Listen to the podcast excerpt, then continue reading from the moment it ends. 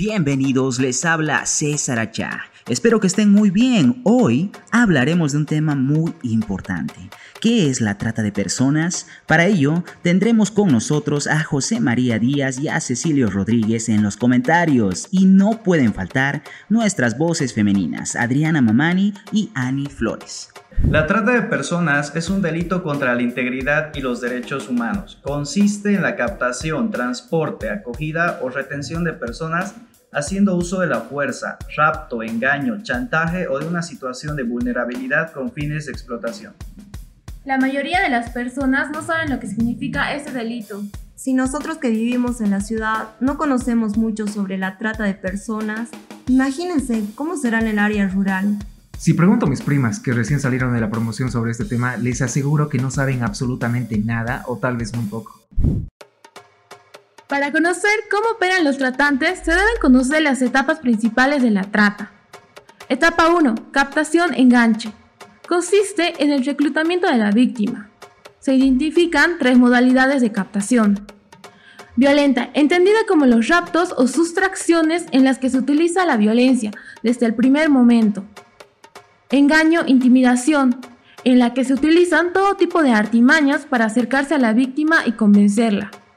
Las formas más comunes de engaño son seducción, abuso de poder o de situación de vulnerabilidad. Etapa 2. Traslado. El traslado puede realizarse de manera interna, sin traspaso de fronteras, por ejemplo, de un municipio a otro, o incluir el traspaso de fronteras, Aquí una posible conexión con el tráfico ilegal de inmigrantes. El objetivo de este traslado es alejar a la víctima de su red de apoyo y protección, dejándola completamente vulnerable. Etapa 3. Explotación. Al llegar a esa etapa, muchas personas han participado de la ruta de la trata, quienes captan, quienes trasladan y quienes acogen. Los tratantes realizan todas esas actividades por una sola razón, que las víctimas les generen ganancias.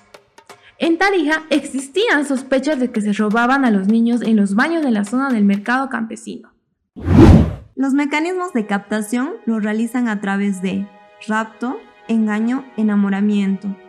Los tratantes se acercan a ti de manera directa, ganan tu confianza y luego te convencen de ir con ellos, al interior o al exterior del país, para después explotarte. Las personas reclutadoras Pueden trabajar individualmente o en redes. La mayoría de las personas lo hacen mediante la fuerza, secuestro, rapto, amenaza, el engaño o el aprovechamiento de una situación de vulnerabilidad de las personas. Los enamoramientos que llegan a surgir entre jóvenes suelen ser otra modalidad muy usada. También se ven muchas ofertas de empleo y becas a otros países. Sí, es verdad, y te ofrecen muy buenas ganancias y condiciones, pero muchas veces son falsas. Este tipo de engaños se han vuelto muy populares y son una herramienta fácil para los tratantes. En las redes sociales podemos encontrar muchos anuncios engañosos sobre estos temas que mencionamos. También existen riesgos en los juegos en red o en los anuncios que salen en otros espacios del Internet. Prácticas de autocuidado frente a la trata de personas. Si deseas trabajar, desconfía de las ofertas con buen sueldo y que no te piden experiencia previa. No aceptes un trabajo que signifique viajar. Mientras más lejos estés de casa, en mayor riesgo estarás.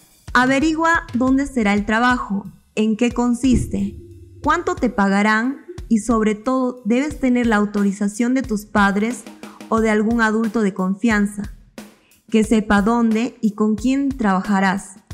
Lo mejor es que te acompañen a conocer a la persona que te ofrece el trabajo y las condiciones del mismo. Aléjate lo más pronto posible si el trabajo no es lo que te habían ofrecido. No tengas miedo y denuncia si sospechas irregularidades. Aquí tienes unos tips para protegerte. Ten cuidado de las personas que no conoces y te contactan por redes sociales o por juegos en línea al principio pueden mostrarse muy amistosas, pero no conocemos sus verdaderas intenciones. Es importante tener cuidado y nunca difundir públicamente nuestra información personal, porque nos pone en alto riesgo. Ten cuidado con las fotos, videos u otra información personal que compartes con las personas que recién conoces, incluso si es tu pareja o amigos nuevos. Toda la información personal que compartimos nos deja en una situación de vulnerabilidad, puede ser mal utilizada. Ten cuidado con las fotos, videos u otra información personal que compartes con las personas que recién conoces, incluso si es tu pareja o amigos nuevos. Toda la información personal que compartimos nos deja en una situación de vulnerabilidad puede ser mal utilizada. Ten cuidado y busca ayuda si alguna persona te genera incomodidad, desconfianza, te quiere convencer de que hagas cosas escondidas o intenta alejarte de tu familia o entorno. Es momento de la conclusión. Si tomamos todas las precauciones, nos podemos proteger de ese delito. Conocer de este tema ayudará a que también podamos ser empáticos con los demás y así poder ayudarnos. No seas cómplice con tu silencio, denuncia, infórmate, así podremos protegernos. Ahora que conoces sobre la trata de personas, comparte esta información y ayuda a los demás. Y recuerda, que la trata no, te atrape. Una producción de el Comité Comunitario de Juventudes contra la Trata de Personas, el CADL con el apoyo de Educo y la Agencia Catalana de Cooperación al Desarrollo.